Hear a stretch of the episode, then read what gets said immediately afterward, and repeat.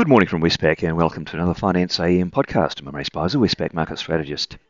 In the financial markets overnight, we saw some US economic data which overall was pretty mixed, and that seemed to weigh on risk sentiment and supported the defensive US dollar.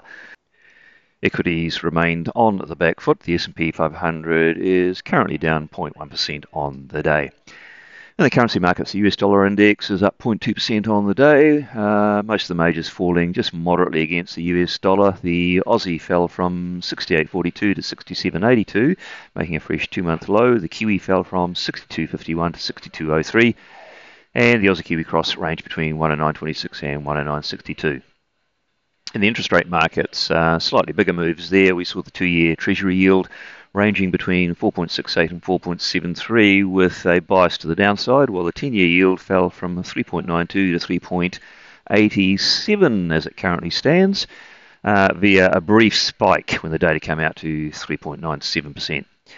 Uh, markets currently price the Fed funds rate to be hiked by 31 basis points at the next meeting on the 23rd of March. In other words, they're saying a 25 point hike is a done deal, and there's a chance of a 50 point hike.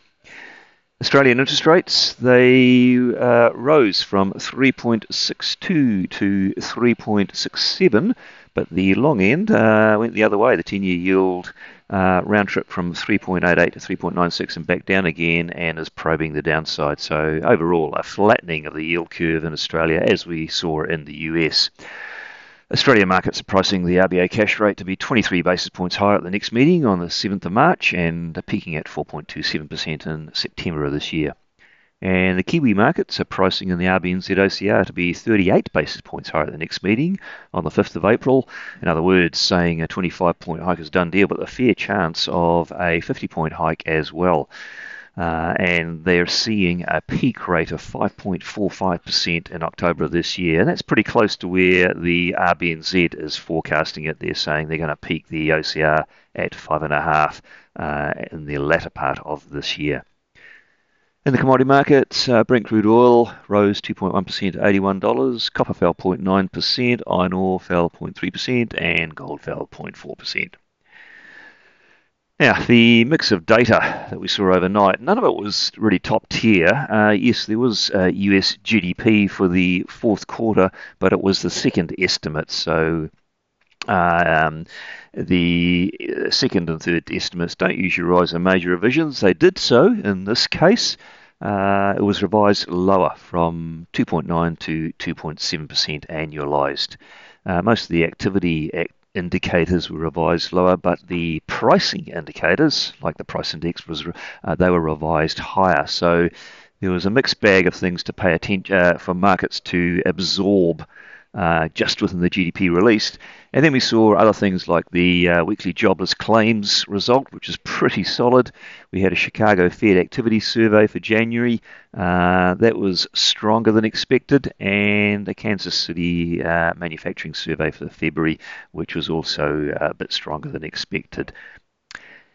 And in the Eurozone, we had uh, CPI uh, there revised uh, and finalised higher, uh, core making a cycle record high to 5.3% year on year.